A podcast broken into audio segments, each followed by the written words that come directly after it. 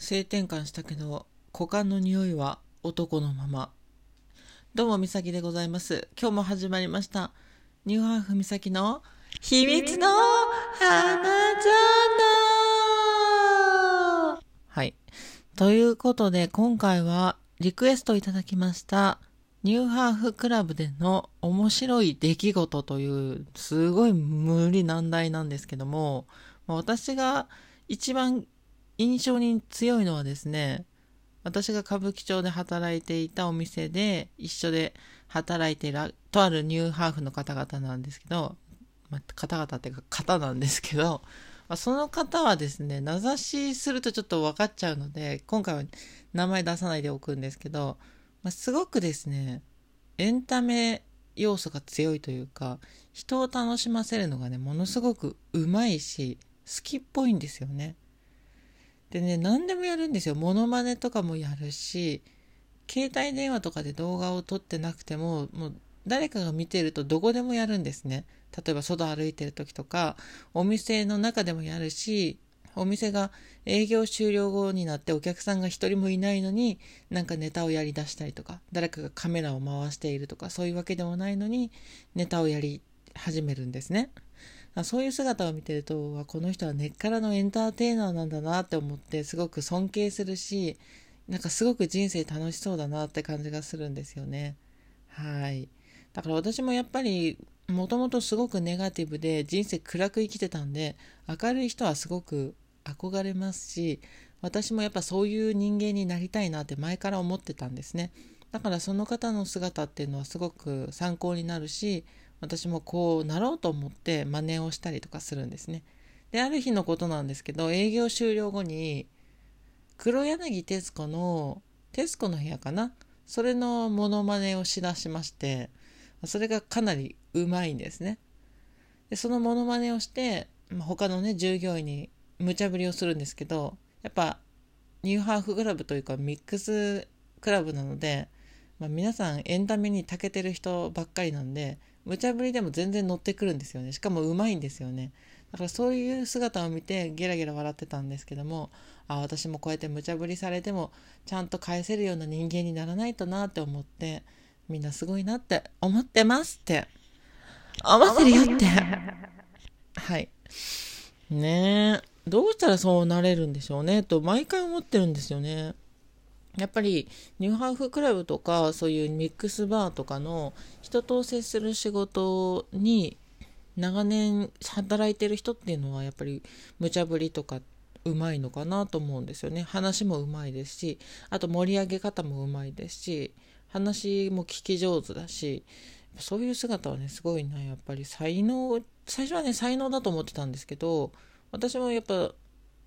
歌舞伎町で働いていく中で9ヶ月かな？ぐらい働いてたんですけども、少しずつ少しずつほんと少しずつなんですけど向上していく自分のレベルアップがしていくのでやっぱああいうのっていうのは才能もあるのかもしれないけど努力の要素の方が強いかなと思いました。私も結構会話術の本とか前から読んでるし心理学の本とかも読んでるんですけどやっぱり面白い話っていうのは起承転結があって組み立てられているんですよね。で面白い人たちっていうのはそれがもう体に染みついてるんですよ。例えば起承転結をイメージしながら文章を書いたりとか話を組み立てるとゆっくり話せば確かに面白い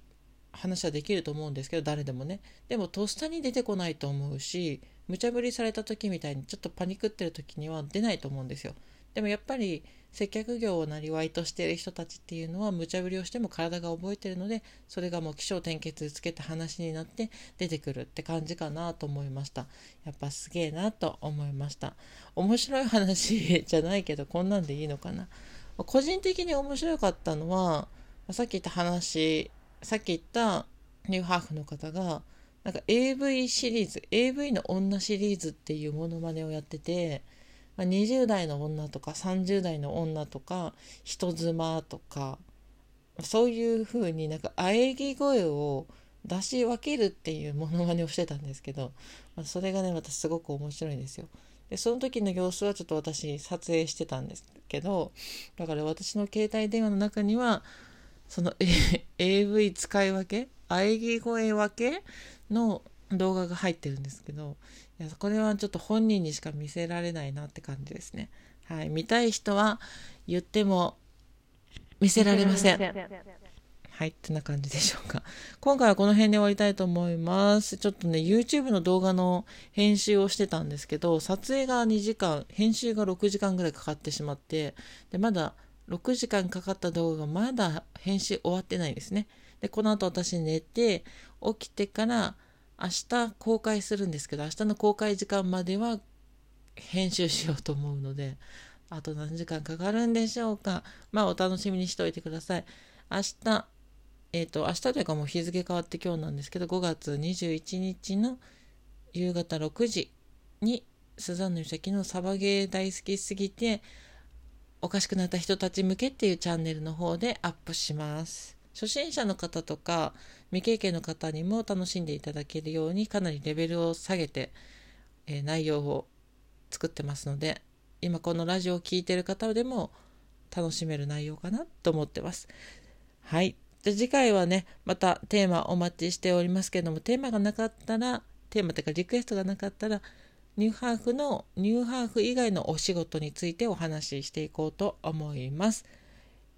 では最後まで聞いていただきありがとうございました。差し入れとかネギとかハートとか笑顔マークとかね、押すとね、いっぱい押せるのでね、ネギとかいっぱい押してるとなんかゆるキャラ出てくるんでぜひぜひ押してみてください。1人100回でも200回でも押せますのでお気軽に。でスザンヌ美咲ツイッター、インスタグラムやってますのでよかったらフォローの方もよろしくお願いします。では次回のラジオでまたお会いしましょう。失礼いたします。